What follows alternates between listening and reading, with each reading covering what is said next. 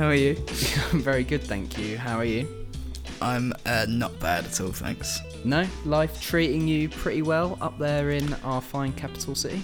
Yes, it's uh, it's treating me pretty good. I think every time we start this this little bit, I uh, my my brain just goes blank, and all I can remember is like now and nothing that's Right ever this happened second. before. yeah, This is the beginning and end of it all. yeah, Um, that's good. That's that's quite like a sort of Buddhist Zen kind of thing. Like live completely in the moment. Do not let your mind wander to what could have been or what has been. it's a really nice way to put having a terrible memory or having a, a brain that likes to just shut off whole sections. Um, that that makes me feel a bit better about myself. Well, that's good. I'm just zen. I'm just zen all the time. Can't help it. Bloody Um, zen. Has anything particularly exciting happened within your week? Within my week, no. I'm so sorry. It just, it's.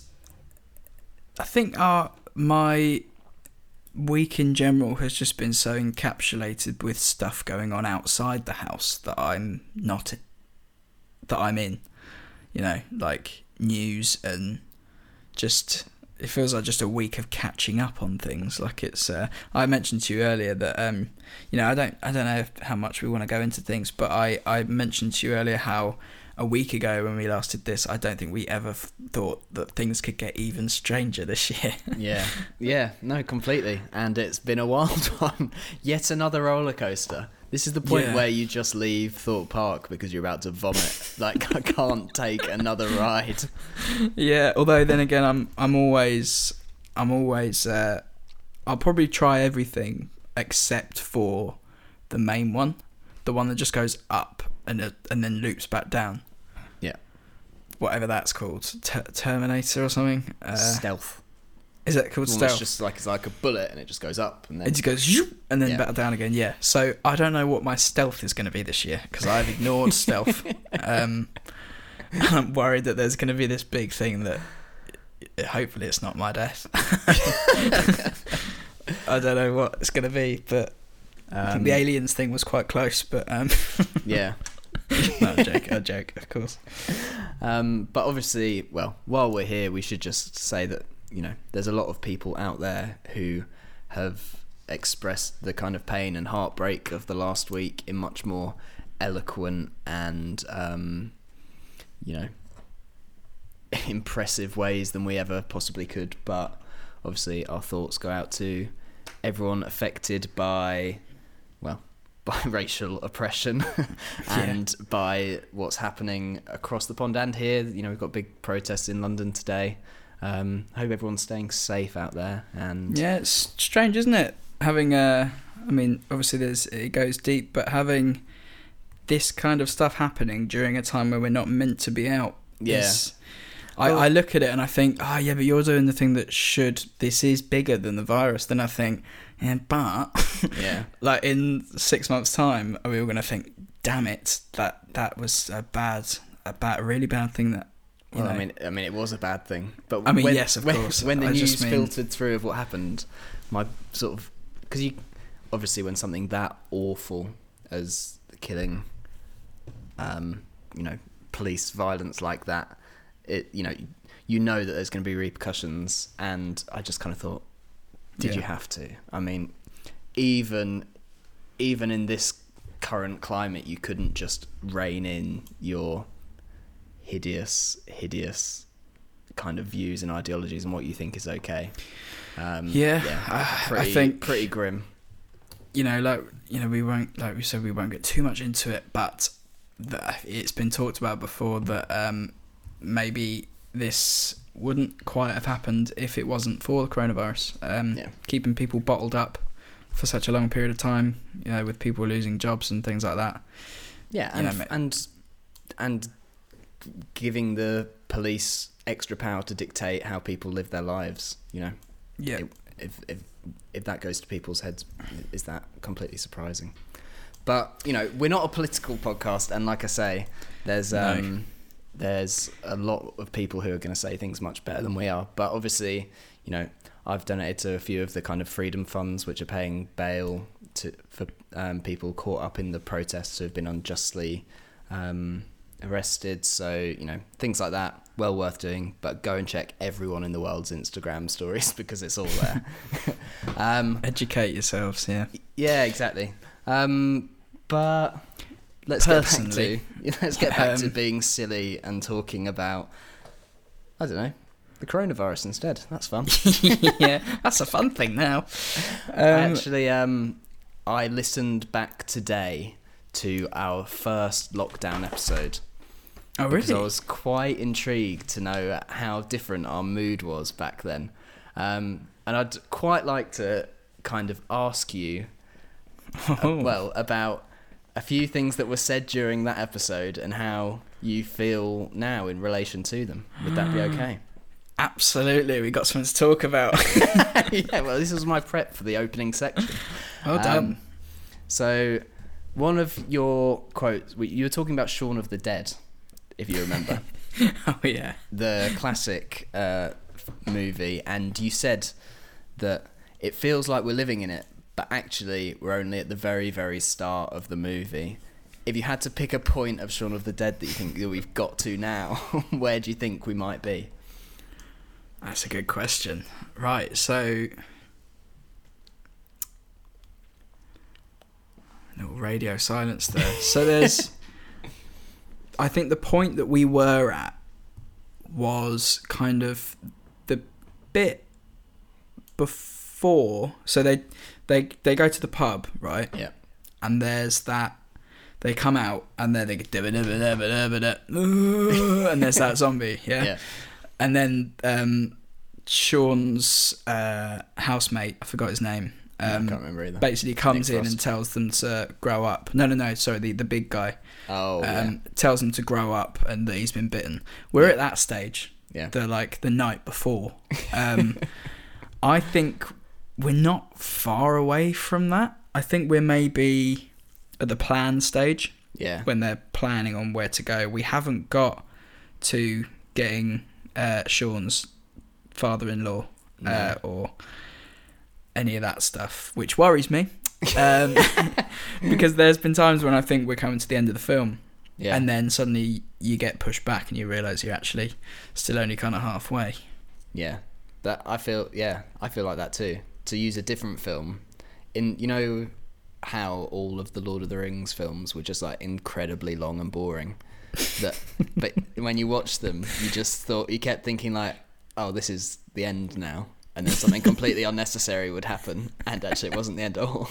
I feel like another hour something- like it, we could have been quite close to the end, but we've just thought, open the skulls. Why not?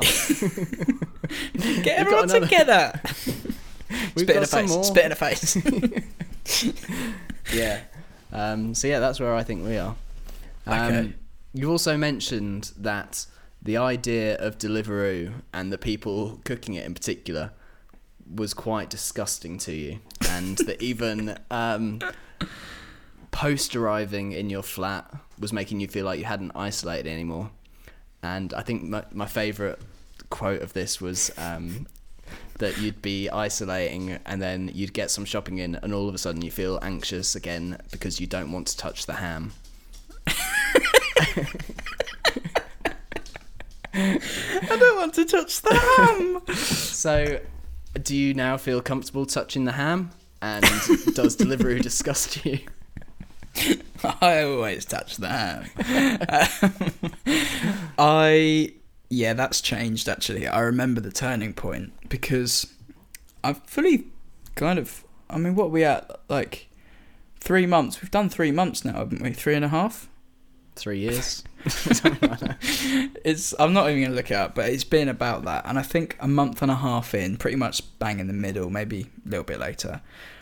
I suddenly caught myself getting a delivery or getting shopping and not washing the bags off or Yeah. not washing the ham and like sitting down and taking something from the bag and having it then and there and I was like ah I've moved from that stage now Yeah. where I'm I, I know that the chances of something uh, happening from that situation when I only have really had delivery or talked to somebody like that probably like 20 times, Yeah. 25 times in the last how, however long. I know that the chances are are very slim. Um, but I still think about it. I haven't got completely out of it yet. No. I, I just kind of hate myself for not not caring as much as I used to. Yeah. See, I'm still quite sort of new into all of this because I'm only less than two weeks back into a city. Um, I did I did like a big shop at as I went to Asda on Saturday, which was quite an intense experience. That was my you first. drove there and went there. Yeah. Um, Which it was fine, but quite intense. But then I got all the stuff back, and I kind of thought, am I going to wash all this? And no, I broke through that barrier. I haven't washed it, and as yet, I don't have coronavirus. So, Good. um, I think But- it says a lot about um, how the government have dealt with things and, and how people are feeling because I just feel so much less anxious about getting it. And I know that the, the chant or the nothing's really changed. That Yeah. you know, there's there's less people out there that have got it because more people have stayed in. But I know now and I keep seeing every weekend that people aren't really doing things like like me. So who am I meant to trust? So I feel like I could run out there and be fine, but I'm still playing it safe. Like I'm not Yeah. doing that. Um, well, that leads me on quite neatly to my next question because you said in that episode, I don't think I'll feel quite right until everyone else starts acting normal, really. And from the outside, obviously, I'm not in London, so I don't really know if it's just the media or if it's fact. But it feels like London's kind of slowly going back to normal. And does that make you feel alright? Does that make you feel more stressed? you know what? It's it's weird. My my mum feels more stressed because she's seeing people doing the wrong thing. Yeah. But I I'm not acting on it because I don't trust other people like that. But I, I do see other people kind of going about their daily lives a bit more than bit more normally and it makes me feel a bit more comfortable with things. Like I've I've been to see people um, in the correct way. Um, but I wouldn't have done that a month, Yeah. two months ago at all. Like I wouldn't have even been six meters or ten meters between Yeah. people. Like, So yeah. Yeah, totally. Like I on Saturday I went and just like for a couple of hours sat in a kind of park with one friend and then another friend joined. So technically, does that mean I broke the rules? I don't know. But it was on Saturday, so yes, you did. Everyone seems to think that the, the rules were lifted before Monday, even though they said it's on Monday. even the newspapers but, said. but we we sat incredibly far away. If anything, like quite hilarious. I kept laughing at how far away from each other we were sat, and it was you know it was all very safe. It was all very kind of on the money, but Yeah. um, it yeah it it did feel really really strange, and I kind of. I, I guess when I was thinking about it beforehand, I thought it would be like a watershed moment of like, oh my god, I'm free to do this. But actually, it didn't really feel like that at all. It, afterwards, I kind of felt a bit of like it was really nice to see friends and have a chat and stuff. But I did feel a bit of regret about it, maybe because I, I just felt more anxious afterwards. yeah, I was like, was that really worth it? I don't know. I I agree. I I had like we probably sat down together for like four or five hours, and not me and you, but the people that I went to see uh, a couple of weeks ago, and had a beer, had a couple of beers, and chatted and stuff, and it was the best I've felt all year, but. It's not necessarily something I'll remember as the day that we Yeah. that I kind of did something.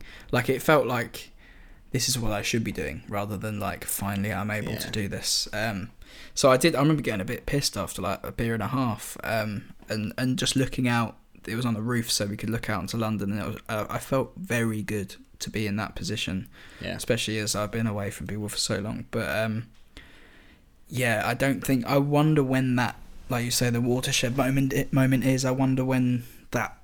You know, we all talk about when we can sit in a pub and have a beer. I wonder if there'll be that moment, and maybe I'll look back and think that that is the moment. But But this is it's because we it's like the Hollywood version of all of this that we're all kind of referencing to, and it's like yeah, because in a Hollywood film, there's never going for the first beer in a pub and you're just actually terrified and it feels really awkward and you think, oh, I wish I wasn't here. Actually, I kind of just want to go home. Like Yeah. The, the only moment in a Hollywood film is woohoo, we're all free and let's have a party. Yeah, everyone runs out onto the streets and there's just music playing and all these stereos just seem to be set up and poppers and all shit going off and like there won't be that moment because I, I remember I can't remember what it was in but somebody was t- it might have even been you um somebody was talking about how their grandparents or their parents I think grandparents were reminding them of what it was like when the war ended and there was this moment of Yeah. people just rejoicing and and kind of uh, hugging and knowing that it was over but there kind of was an end point Yeah, because you Um, couldn't. Yeah, because you couldn't catch the blitz off your neighbour. yeah but we're not going to have that moment we've just got people going out once every couple of weeks like for a bit and then twice and then like yeah, and no and a lot of people are doing it on their own they're not, they're not sharing these experiences yeah. and We're know. not gonna we're not gonna all be released at the same. Well, we are being released technically speaking, but we're not all gonna go out into the streets at the same point. You know, some people are gonna go out first. Some, some people are gonna push the boundaries more. yeah Others are Like- gonna be more cautious. I've had friends that some of them have seen family members now, some of them have been to the beach and, and met up with their sisters or you know stuff like that, and and they it it does feel a bit difficult seeing other people live out certain things without you, like Yeah, or you're like I'm probably still quite a bit from doing anything like that. yeah. But then I, I mean, obviously you're in a slightly different position because you're, you know, far away from your family. But I, when I look at people who I perceive as kind of pushing the boundaries a bit, I don't feel envious. I feel like No, worried. Yeah, I'm still at that point. I think, fortunately, it's you know I, I get a bit of jealousy, but I I know that I'm not being the stupid one.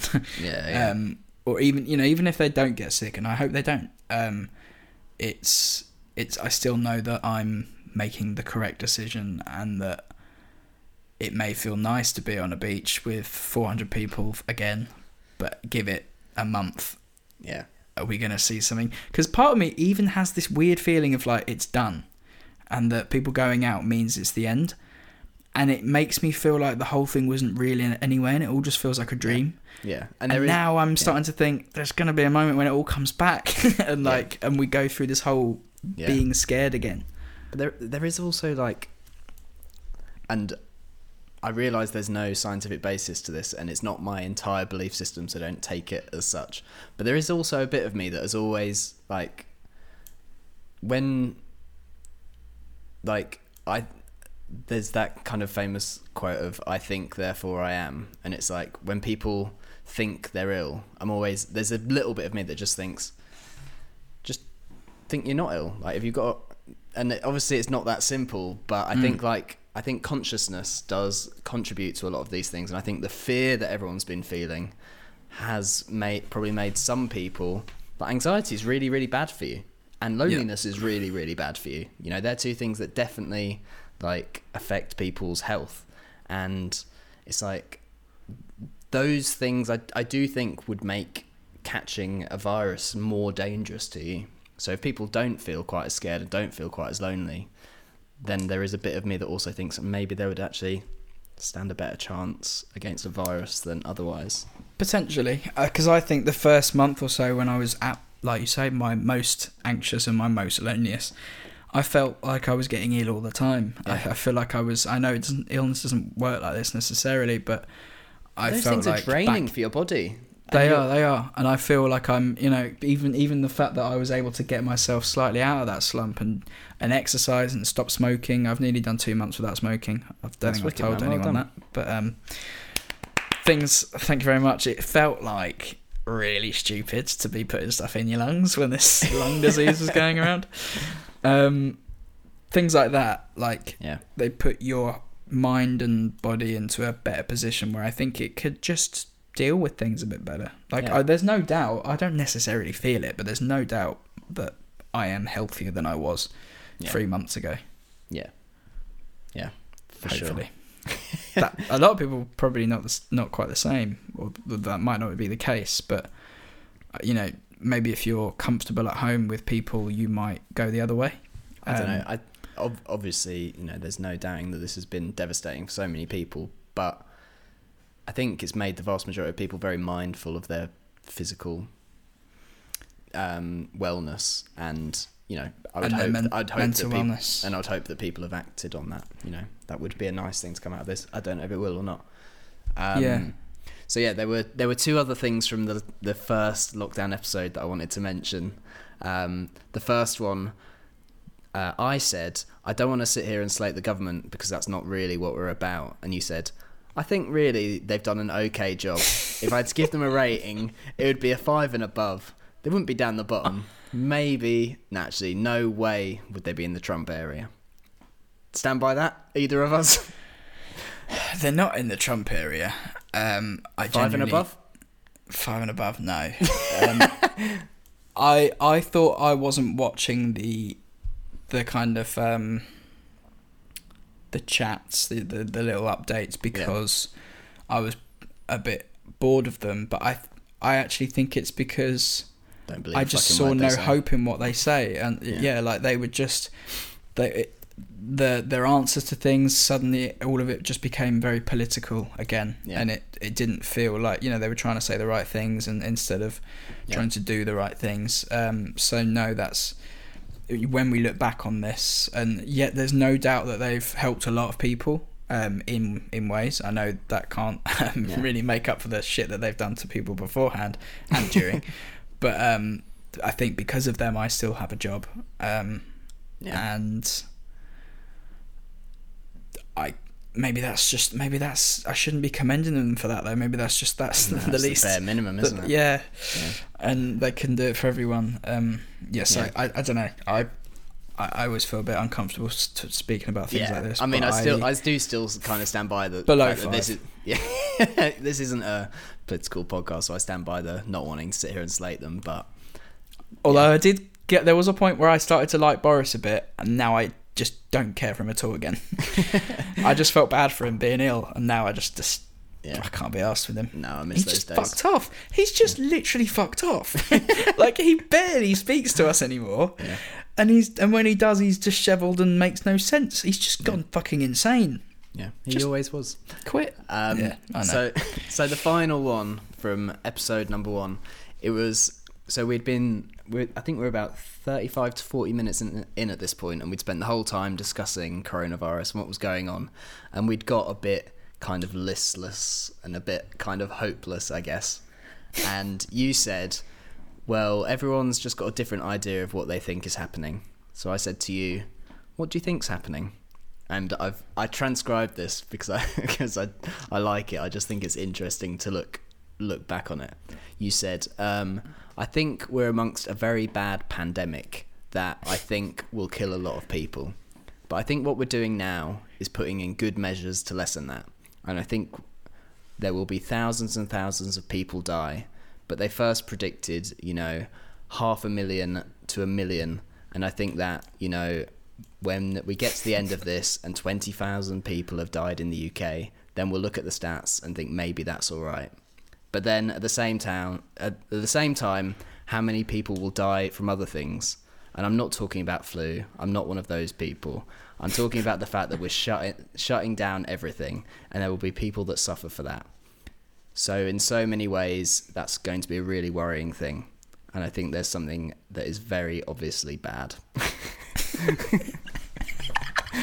what I like, like- about, what I like the things I say always mean something, but they're just hidden in this random blob of words.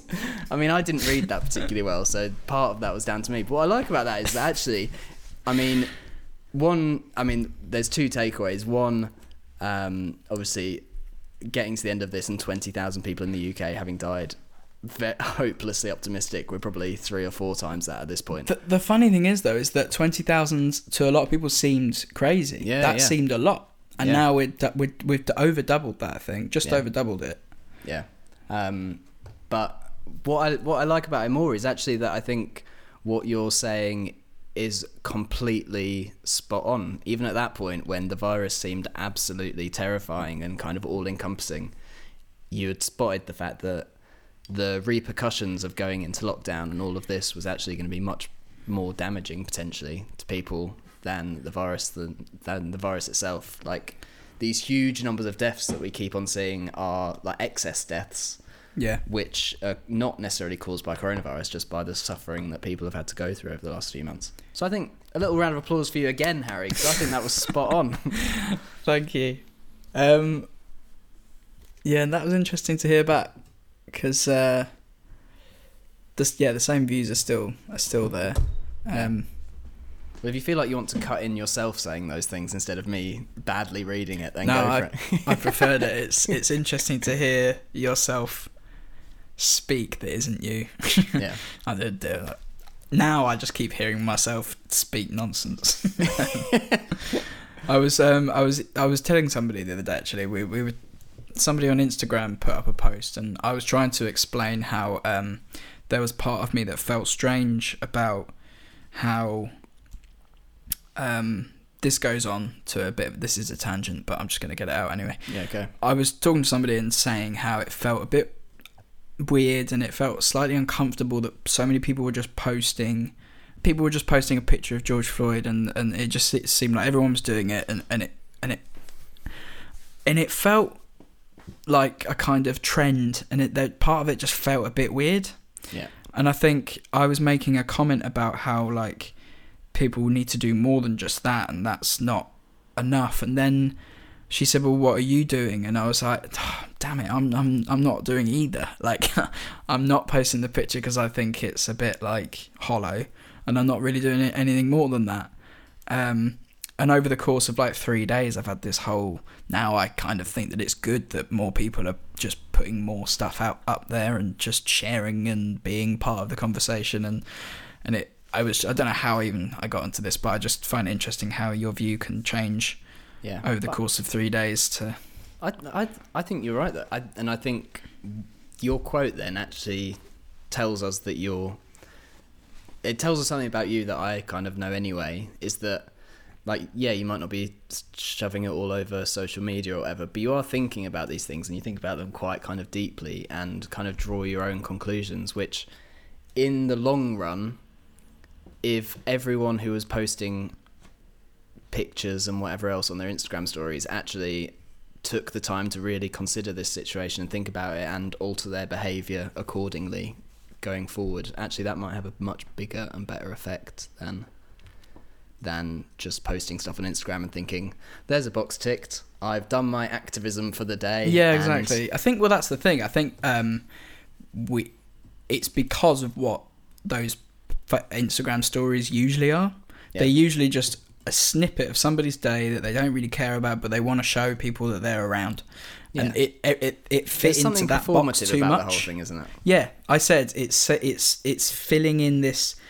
Usually, the stories are somewhere where people kind of show off, and you you know we like to pretend that's not the case, but it just kind of is. Like you wouldn't really want to put it there anyway, but you want to show something to somebody, like that's why it's there. So it just felt a bit too much like that, and yeah I think you know what it's as much as that is probably true in some cases. It's also a tool. Um, It can be both. Yeah. Um, so if if people are still doing both, then that's good. yeah or at the Again, very least like get yourself a podcast and then talk about it Yeah, fucking. This has been this has been good. We did like an hour before this. People won't know where we got even more into it. I didn't know we would get back into this again, but of course it's inevitable. no Well, have you got any more from the last episode, or are we moving on? uh, Um, no, I think that I think that's pretty much all from the first episode, the first lockdown episode. Yeah, that's that's the extent. I, I I'm gonna admit that once we started talking about music, I did stop because I knew I felt like I knew. So we might have come back to it. I feel like we didn't really get into music that much in that episode. We probably just came back to coronavirus again and again and again. To be fair, but- I, I that was my intention when we first started it. Yeah. It was I heard. I think we might have even talked about it, but I heard the "If I Were You" episode where they were talking about how Yeah. things were, and it, that that really was one of the reasons it kind of felt like a kickstart again. It was a a place to come and unwind. yeah, exactly.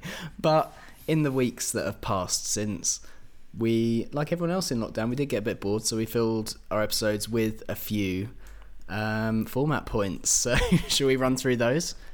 Yes. First up, we still don't have a name for this one, but it's your three highlights of the week from good enough, varying genres or Genres. mediums.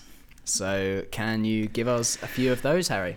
Yes. So I've got. Um, I feel like there's been quite a bit this week, but I only really st- I need to start uh, thinking about it before 20 minutes before we record. But um, what I'm going to do is talk about two series that I've been into, and then one artist that I think you might like. And I feel like everybody knows at this point, especially if they have TikTok. I didn't learn of this band from TikTok, but somebody I put a video up on Instagram and somebody told me that they're TikTok famous or something. Oh, or this was like the Russian thing, Yeah. right? and I was like, how the that, hell is didn't know it this TikTok. on TikTok? Like, it just doesn't make any sense. I haven't looked it up yet either, so I don't even know what context it's used in. But firstly, um, there are two series uh, on Netflix. One of them is called Space Force. Sounds very up your street. Space and Force. It is um, pretty much a piss take. At least it started to be, and I feel like it became quite sincere at points. Um, but it's a bit of a, I think, uh, what's his name? Trump. Um, he he has this thing. I think it's called Space. I think it might be the Space Force. Actually, I think it might be called that in real Oh life. yeah, he the Air Force thing that he Yeah. started at the beginning. He's like, we're going to expand wars beyond the boundaries of Earth to Exactly. space.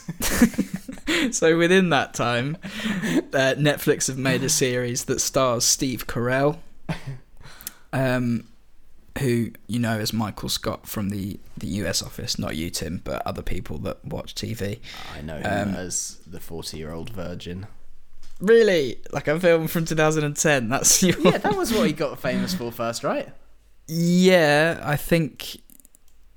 On, yes. He's very famous. You don't need to explain. No, no, no. it's like Brad Pitt. He's been For in people some other don't know, he is. Uh, He was in Ocean's Eleven.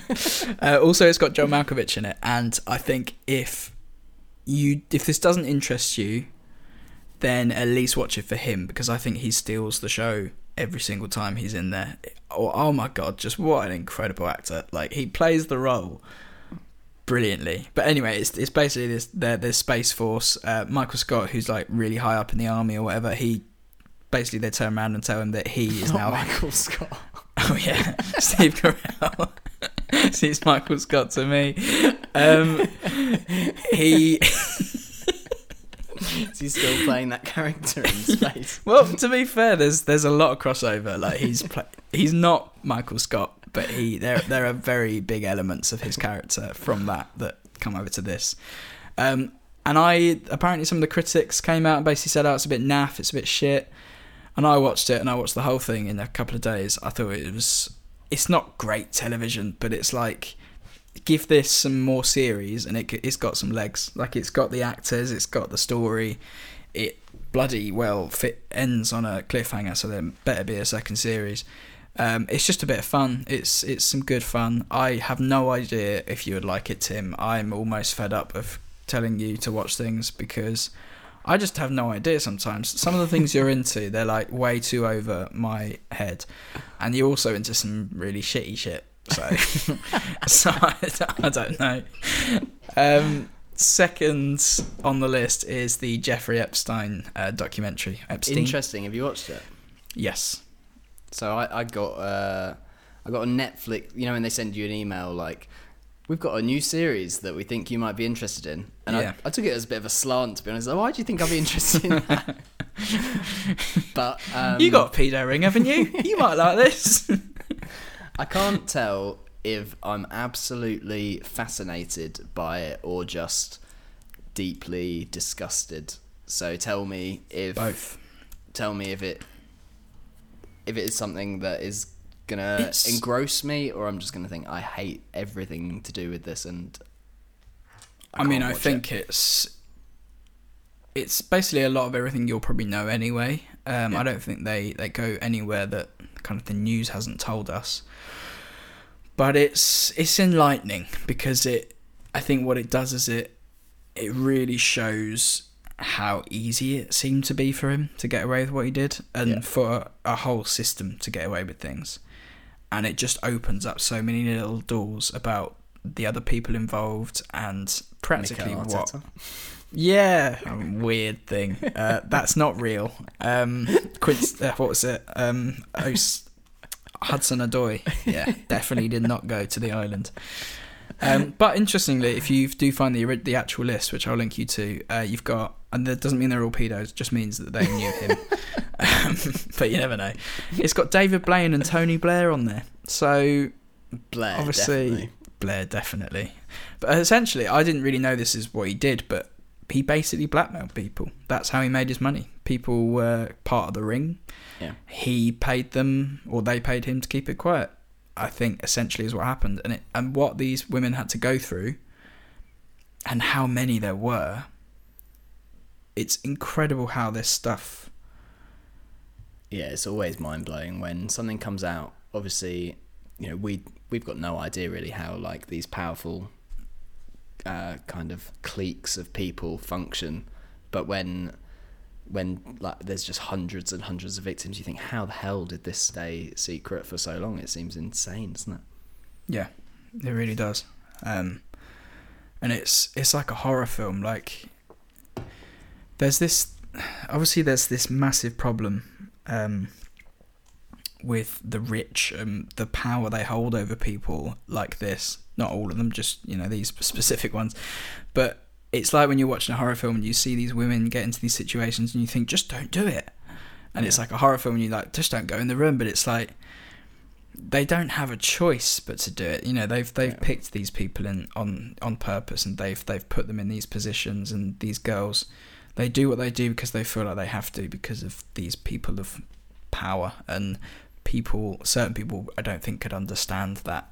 Um, and that's kind of one of the Yeah. hardest parts about watching it is that you you can't really comprehend what goes through somebody's head to have to do certain things and it, it's just it's it's mind blowing. I think it's worth watching. I think it's it's tastefully done. It's you know as tasteful as you can get with that kind of thing, Yeah. and also it just points the biggest finger at Trump, and I can't believe he's going to get away with anything. Like I didn't even realize he'd had all these allegations against him. Yeah. Like I read I read them today on Twitter somewhere, and it's like Yeah. so many people have basically said he's raped me, and Yeah. it's like, and he comes out and Crazy, says nobody. Uh, I haven't really seen him for a few years. We we didn't get on, and we're not friends, and we haven't been friends for ages. And then it's crazy. Um, that is my two picks. So one slightly light and fun and fluffy, and the other is spiky and dark and and horrible. Um, The last section uh, is for a band who I briefly mentioned at the beginning, and I don't really know how to s- pronounce their name, especially not when it's written in Russian. Um, but it's Molchat Doma is this band name, and the track is called Sudno, and I would not have guessed that based on the lettering. I mean, obviously I can't speak Russian, but how incredible is it that uh, uh, language, eh? Um, they are a Belarusian rock band from Minsk, formed in 2017, uh, and their sound combines the elements of post punk, new wave, and synth pop. Hmm. And I, I like suddenly those just three things.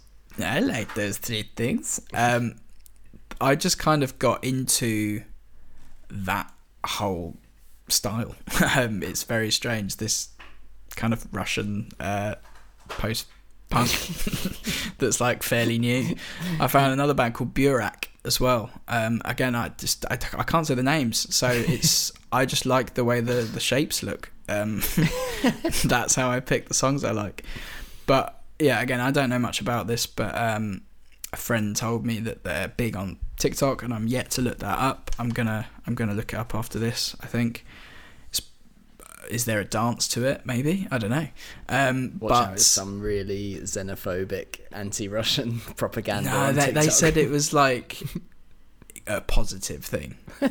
I hope so. But apparently, the song. This is the thing. The song is apparently how about how hard it is to live in Russia. Okay, well, I, I listened to it and I enjoyed it when you put it Did on your you? Instagram story. Yeah, I thought it was a good Good. tune.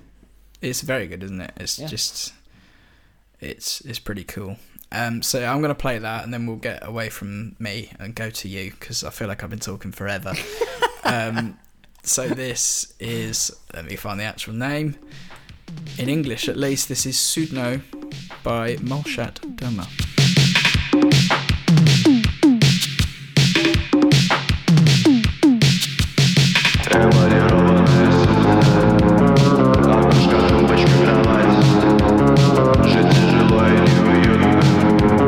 so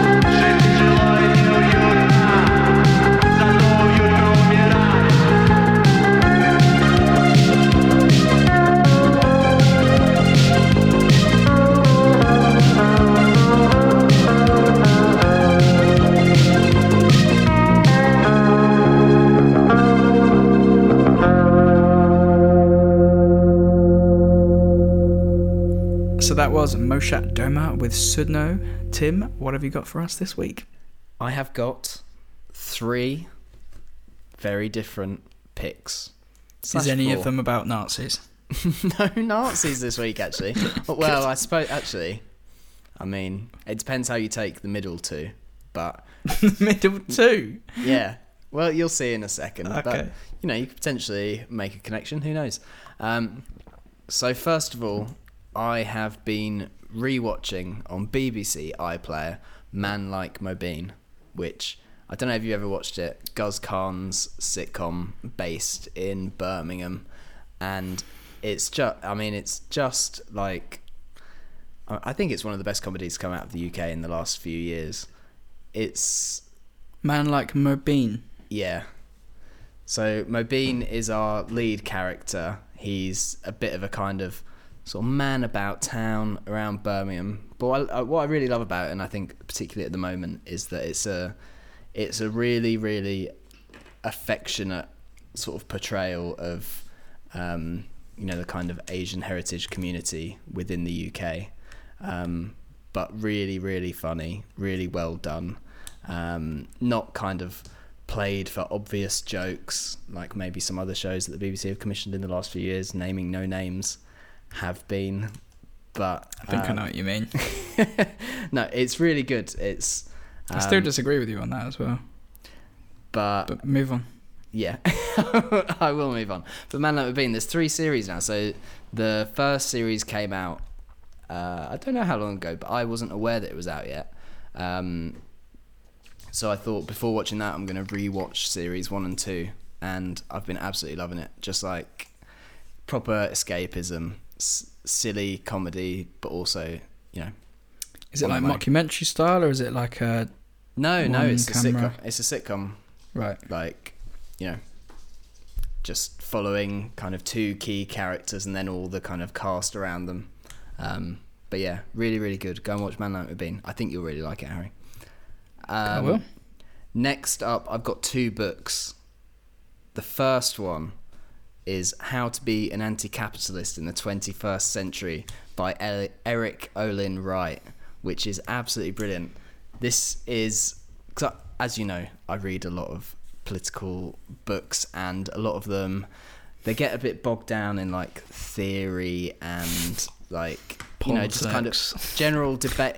But just like they they kind of get too um i just think caught up in their own kind of big ideas about the world this is a really brilliant practical guide about how to try and build like a different world and a world that works better for people um it's full of loads of really really interesting ideas i think it's a great great read um I can, you look so bored that I'm No, I'm not. I'm actually you've you've won me over there a little bit. I like simplified versions of things because I need things that's, simplified. That's the thing, you know.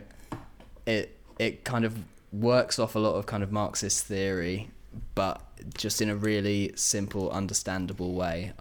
I blasted through it in like a morning and an afternoon. It's like hundred and something pages long. I highly recommend it. Um, and the next book, I'm I'm only about halfway through this, but I'm absolutely engrossed and loving it. And I think, again, particularly at the moment, very very important for people to read. It's called Yesterday's Man: The Case Against Joe Biden by Natalie Fox, and absolutely fascinating. Like this guy has got a big big backstory that I think maybe maybe in the US people are more aware of where Biden has come from and what his politics are and but I get the feeling not he's kind of cuddly Uncle Joe who was Obama's deputy and Yeah. Well, that's maybe from an outside point of view. That's the view we've got. Is like uh, he was Obama's guy, and we liked Obama, so he must be good. yeah So I actually would be interesting. I would be interested to know some of, more about him because I know that people aren't really liking him. Um, he he is from. I mean, like I say, I'm only halfway through, so by next week I'll be able to give you a full conclusion. But this is a a deeply unpleasant man from a very very different era of politics to where one would hope we are now. Um, I think it's really really deeply disturbing that it's him against Trump for the U.S. presidency. Jesus from what Christ. I've read so far. You're saying that Trump might not be that bad. no, I mean, I mean, it's the lesser of two evils at this point, you know. Uh, Um, and finally, I'm going to play some music because we're a music podcast, sort of nominally. Um, and on Saturday, lunchtime to afternoon, I was driving my little sister Lizzie along the seafront towards kind of Saltdean area in Brighton. The sun was out, the sea was glistening over to the right, and I was listening to the kind of local radio station Platform B, which I'm pretty sure you're aware of, Harry. It's like independent local radio. Um, and there was this I, I don't know who was the DJ or anything like that, but they were just playing like a total weird mix of music and it was going from kind of like Daniel Caesar, kind of, you know, quite soulful, hip hoppy stuff, mm. Uh, R and B, through to it kind of went into this psychedelic section, and they played this song which I got Lizzie to Shazam by a band called Pottery, who I'm not aware of. I don't know about you. Don't think so. No, they're out of Montreal, signed to Partisan Records, although I'm not sure they've had an album out yet. Um, but they put out a load of singles over the last few years. I don't really know much about them, but there was this song called The Craft, it turned out, which was playing. And I just thought it was an absolute jam. It was one of those that you couldn't really tell if it was from the modern day or from Yeah. the 60s or 70s, but absolute banger. And in that moment, I just really, really enjoyed it. And it was, it was, uh, yeah, it was one that really stuck in my head. And I've listened to quite long, a few times over the last few days, and I highly recommend it. So I'm going to play it now. It's called The Craft, and it's by Pottery. Música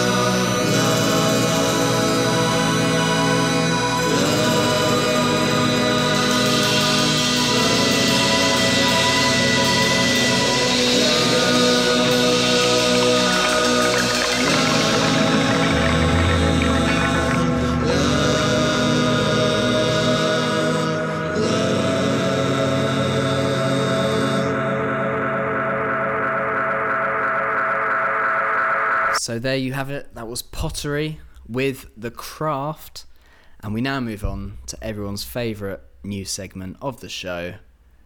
You know the name. Dusty fingers. Exactly. We go into the Rolling Stones 500 greatest albums of all time. Pick one each week to listen to and review in our own special way. And this week, Harry, you have gone with the iconic, the one and only legends that are. Portishead with Dummy, 1994.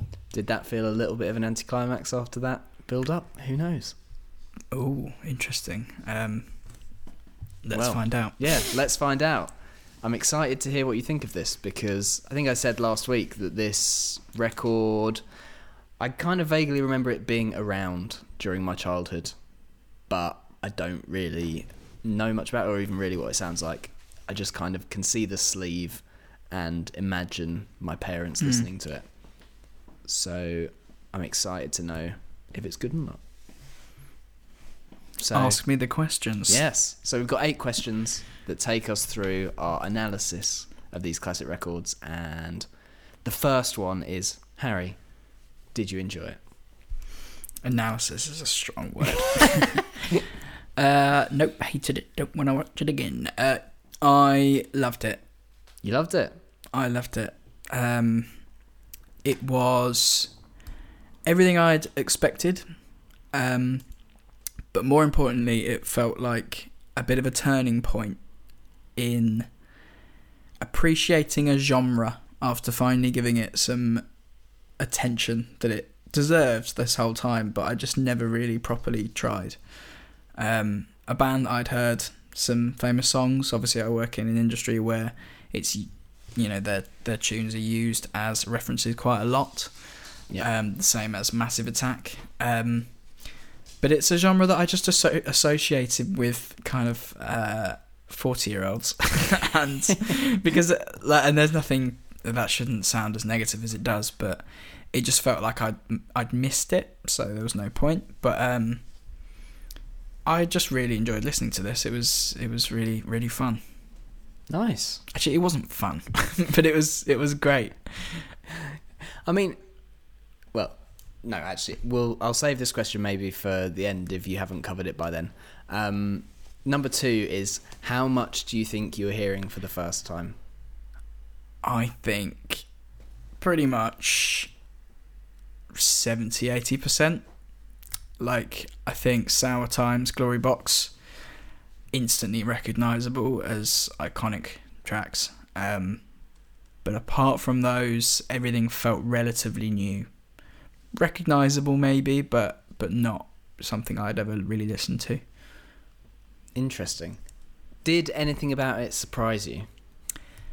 I would say no. Um, it's incredibly 90s sounding. Yeah. Um, so I did feel like I had a lot of nostalgia towards this record that I've never heard before and a time that I lived only seven years in. But it still felt like something that took me back to a very comfortable time, a very loved period of my life. Oh, that's nice. Uh, anything about you particularly liked? Um, I think just every single instrumental was so full and sweeping, um, depressing and cinematic and dingy, but kind of like Kane Strang said, you may need to help me on this this uh, lyric, but the um, on the edge of his favorite brink or nearing his favorite brink. When I wake up at my favorite brink. Yeah, That. that kind of um, the Yeah. sadness that you can kind of enjoy and and and well and dwell in. Yeah, it's quite nice to just like properly like sink into it. Yeah, and it, that that's what it felt like. It was it was like um, how we mentioned a bit about Radiohead. It felt like somewhere you can just go to wallow, um, but not like you don't want to sit and cry to it. You just Yeah. you want to have it on and just think. It just makes you think. Not Nice. in a, not in a pretentious way, but just you know, it allows you to just kind of Yeah. feel so, it and So is it quite a melancholy record? Like because I, yeah. I'm sure I'm not the only person, you know, in on this conversation that isn't quite sure what Portishead sound like. So is it? I I think of it as quite well, I think bleak a little bit. Bleak, yeah, I think so. I think there's something which I've noticed about trip hop as a genre, especially, you know, I wouldn't say I researched into it, but it's essentially a slowed down kind of hip hop samples and things with with other other elements included to the point where they don't sound like either. Um, And this one specifically went down a jazzier route. Um, Okay. kind of jazzy stuff with electronic elements and with hip hop kind of samples and it it's just it drags not in a bad way but just like it's it's all about feeling and like there's Yeah. no like you know there's there's great instrumental moments in there um but like I've said before about some other things it's it's more of a vibe and it's yeah melancholy very much so Interesting. Bitch, don't kill my vibe. yeah So, would you? I can feel know. energy Uh, is is there anything you really didn't like about it? Uh, I wouldn't say there's there's anything I didn't like about it. I would say that it made me understand even more my inability to understand words in lyrics and like I'm I'm glad that I get all my emotion from songs from just the sound itself and uh, I'm I'm glad that that's the way I listen to music. Um, sometimes though there is times, especially in this, there there was one moment where, and this is how bad it is for me. There was one moment where I started to just take myself slightly out of just listening to it and feeling it, and I started to pick up on the, what she was saying. And even though I was hearing the words, I was getting so much more from how she was saying them than what she was saying. It, it almost just didn't matter what it, she was saying. Yeah, And I don't. that's I still. like Radiohead. There Yeah. in a nutshell. um, they just sound like it's in rewind the whole time. Um, yeah, yeah. I, I still don't know how I feel about it because I'd like to be a lyrical person, especially as someone who wants to write songs. It's it's very jarring to to not be able to write a lyric and really struggle doing that. But um, I guess it makes me appreciate the fact that maybe I don't need to. Maybe I can just Yeah, whine. Um, would you listen to it again? Yep. That's Nice. all. I, I definitely would. I'd Um, like to know more about uh, some of the other stuff they brought up, but I know this was a good starting point. And I can't remember what number this was at. Mm, I think it's like 127 or something. Okay, so pretty high. Do you think it would Rolling Stone were right to put it there? Were there only that many albums better? I made? think uh, it's like there are certain albums in there that did stuff for whole movements or genres or countries.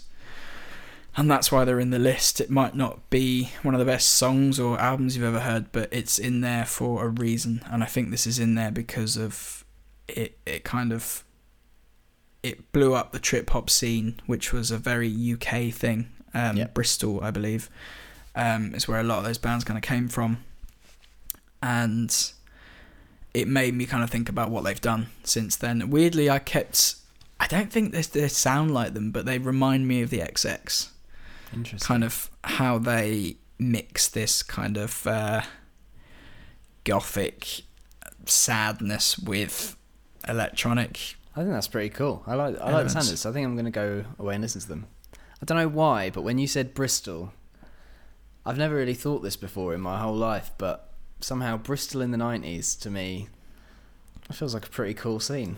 Very I'd like to be in. Bristol in the 90s. It does sound a bit decent, doesn't it? A bit sad, maybe, but yeah, I like it. Uh, there was there was actually actually uh, I think there was a quote that I wanted to read from a review just because I thought um, it could maybe explain things better than me. Well, I thought it, it definitely can. it's it's like an award-winning writer. Um, here's what they said. I'm not gonna even tell you where it is. I just can't be bothered. It's it's just a little bit. They said, despite its two plus decades spent soundtracking makeout sessions, it cradles a terrible loneliness in its heart. Despite its reputation as dinner party music, it is straight up discomfort food. Curl up and die music. Head under the covers music. It's dark, dank, and quintessentially Bristol. Mingling a chilling harbour fog with the resin of a thousand spliffs left to burn down in a haze. I love that. I mean, if anything was ever going to make me want to go and listen to a record, I want to do all of those things. They basically said what I said in 30 words. Much more kind of beautifully put together words. Shall I just say haze at the end to make it sound a bit better? haze. There It's a good go. word, haze. It, It is. obviously, I was going to say it's not in my vocabulary, but clearly it is. But it's not something I would ever say. I mean, it's quite particular. It's not Yeah. something you can throw into anything. Nah, we could describe all kinds of music as hazy, we never have. How's your week been? Hazy. That's true. Um, could you play us your favourite song from. Portishead's album, of which the name I've forgotten? It's called Dummy. Yeah, that's it. ironically, um, because you're dumb. uh, yeah, I mean, I'm gonna go obvious. I'm gonna play Glory Box. Um, it uses the Isaac Hayes sample, which is iconic to say the least. Uh, it's, I think, for pretty much anyone that likes music at all, will recognise this, whether it's from an advert or from a TV or from the radio or whatever. Um, this will switch on a lot of people's brains. So yeah, this is a Glory Box by Portishead.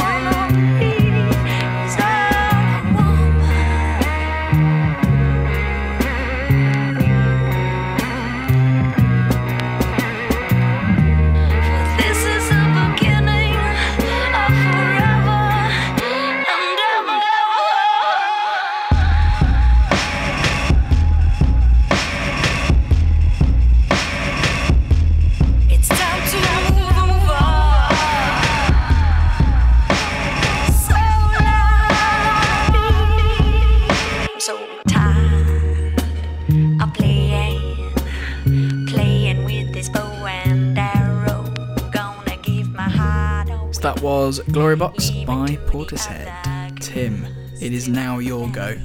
Uh, what was it that you were listening to this week?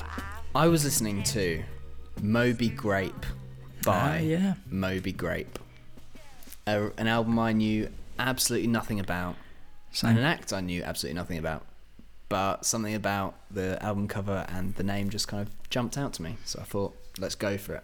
How very exciting. So let's find out if your eyes have treated you to your ears. Some, that, that makes sense in some way. Uh, right, so question number one Did you enjoy it? I yeah, I did. Yes.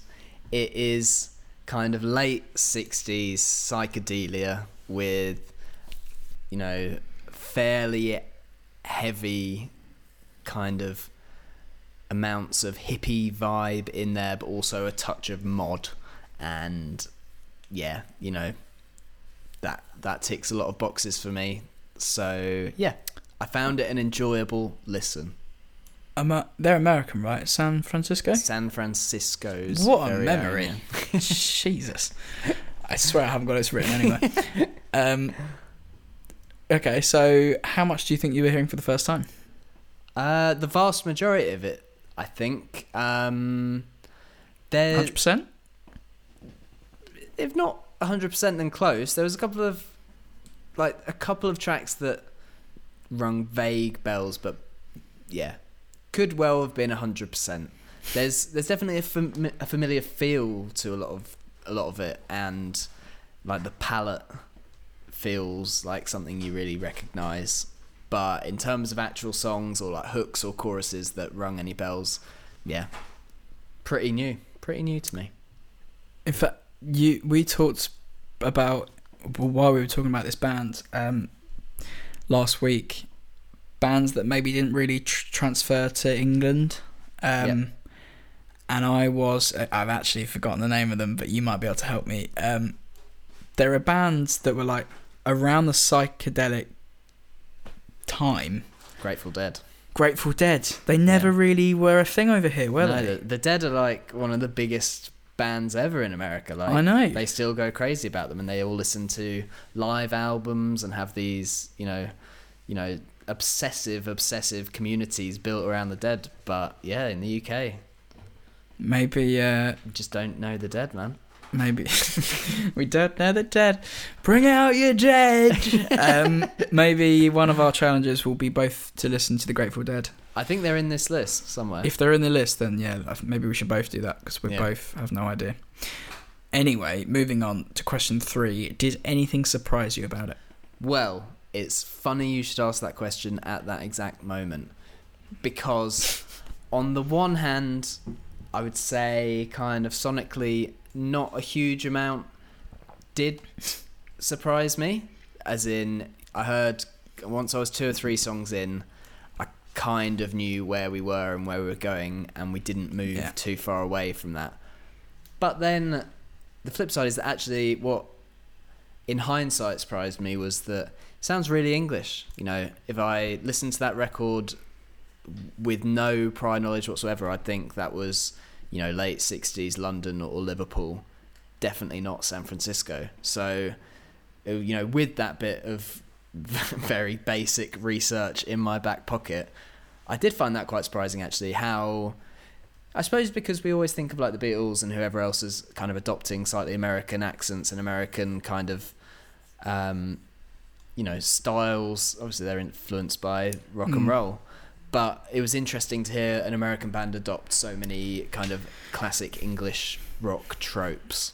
Yeah, I mean, I I think if you if if somebody told me that they thought that Led Zeppelin weren't from Birmingham and they thought that they were English, Yeah. I wouldn't be surprised. Like there there's a certain some of these bands Yeah. um wh- whereas in my head I'm thinking but they sound so British to me, but actually when you take them for what they are, they kind of do have this American feel. So Yeah, it's yeah. surprising you say that. Uh, I'm I'm still maybe not sure whether I think that sound is a English or American, but Well, that's the thing. I suppose. I suppose the more you go into it, maybe there is a real kind of just interchange where they they just somehow meet in the middle. But See- you know, Like I say, maybe if I listen to a Beatles record without knowing the Beatles, maybe they'd be harder to place as well. But obviously, you know that it's the Beatles, so Pink Floyd are English as well. I mean, yeah, we had everyone. we really, really did. did. Except Moby Grape. Sorry, Moby. Moby Dick. Right, so on to question four. Anything that you particularly liked?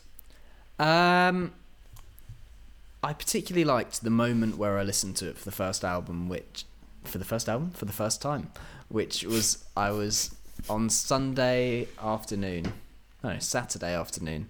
I was just laying in the garden in the sun, kind of not really doing anything but listening to it, and it just felt like a beautiful moment. It's it's got a real kind of summery, easygoing vibe to it that I think I think is you know particularly at the moment really really nice. You know, there's not lyrically nothing's too kind of hard hitting or too kind of out of the way. It's just pleasant. The whole thing was pleasant, and I I don't know if that's you know it's not me kind of going crazy about this record, but it's really nice. It's really nice, and to relax and spend an afternoon listening to it is a really enjoyable experience.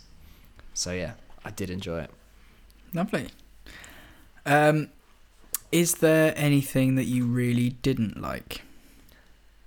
I mean, this is a difficult one because I, I mean, it came out in what sixty seven, Right. and obviously I'm listening to it with twenty twenty ears, twenty twenty vision, um, but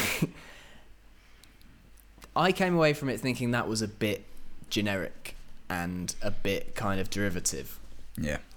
You know, it didn't feel that different to a lot of other things I'd heard in some ways. But I've got absolutely no idea if that's a fair critique or not because did it sound really fresh and brand new in 67 and have I just heard all of their contemporaries before I've got to them? I don't know. Funny enough, like uh, I haven't heard this band yet, and I kind of feel like uh, the former. Like I feel like you're probably right.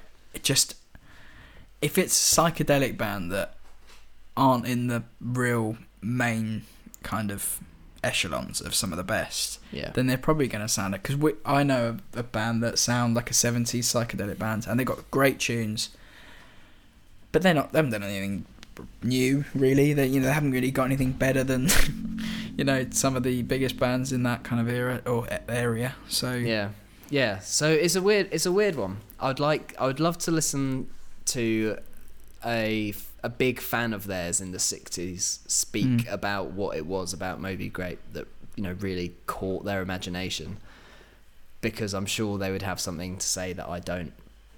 But yeah, it. Who knows? okay. So would you listen to it again? Absolutely. You know, if I was just hanging out on a weekend, I would absolutely happily spend an hour listening to this. Really good. Lovely. Uh, were Rolling Stone correct? I think you kind of answered this, but uh, were Rolling Stone correct to put it where they did?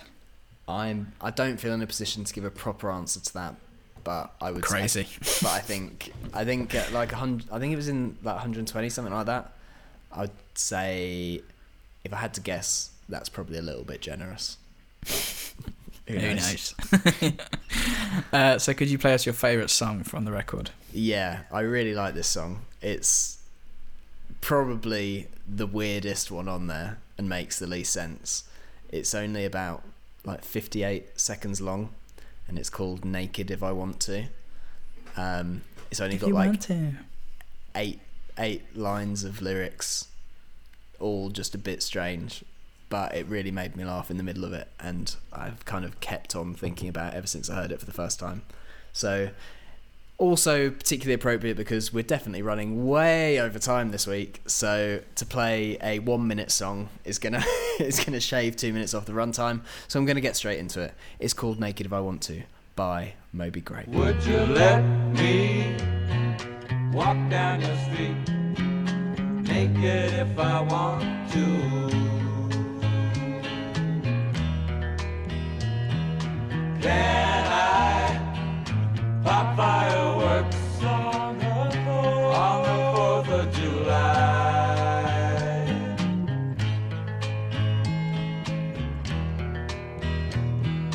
Can I buy an amplifier on time?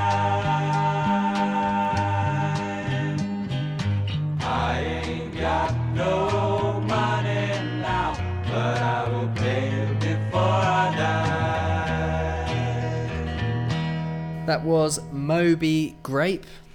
And now we are going to come to the finale of the episode, which is picking an album for each other to listen to over the coming seven days.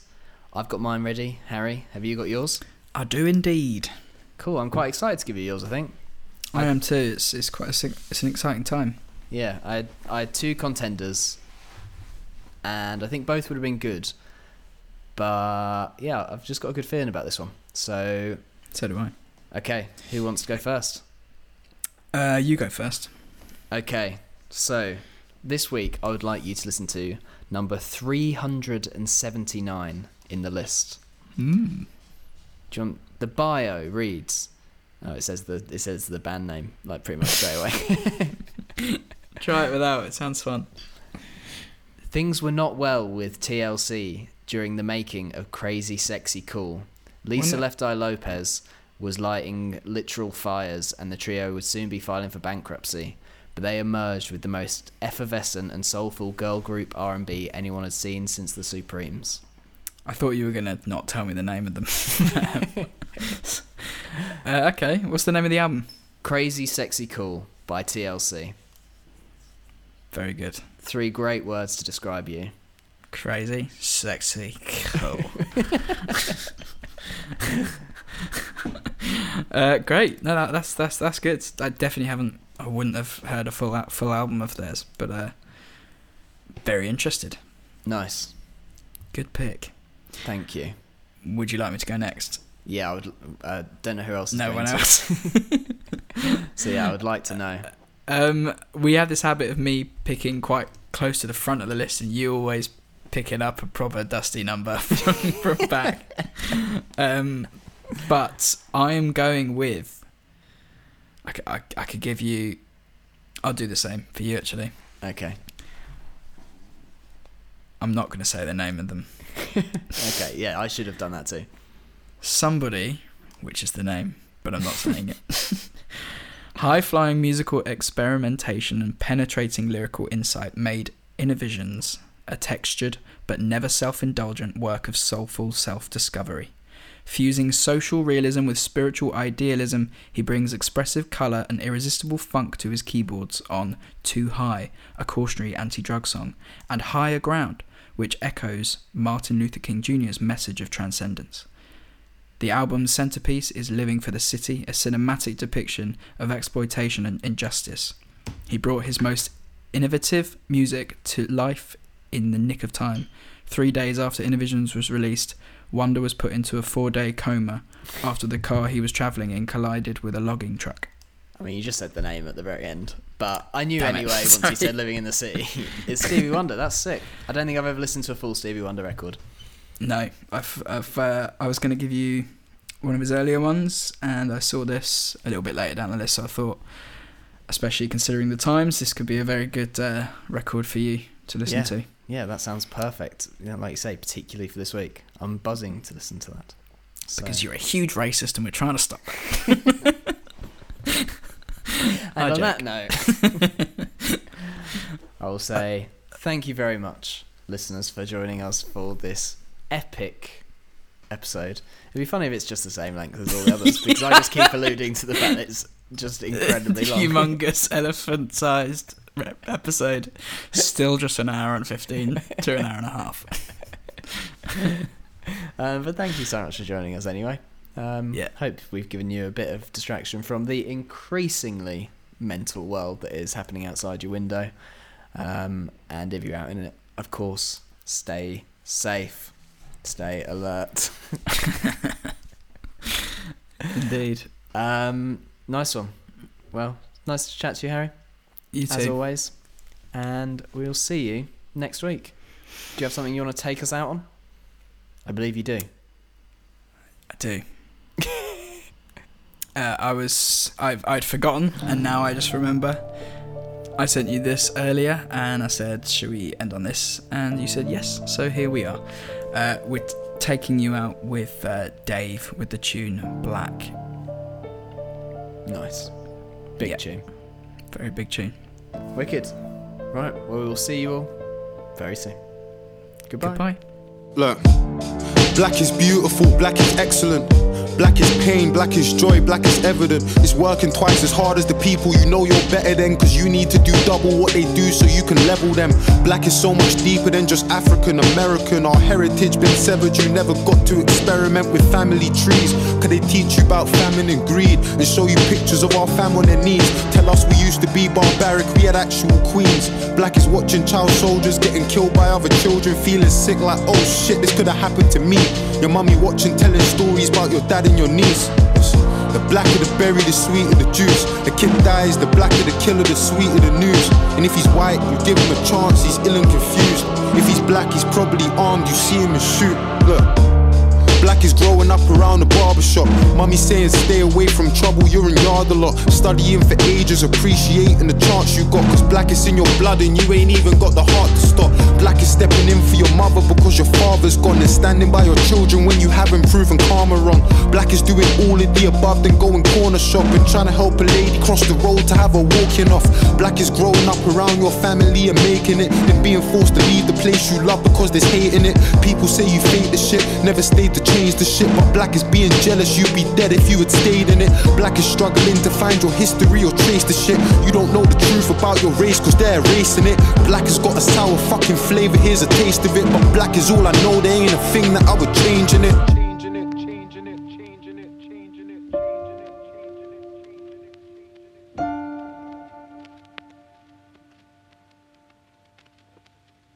Look, black ain't just a single fucking color, man, there's shades to it.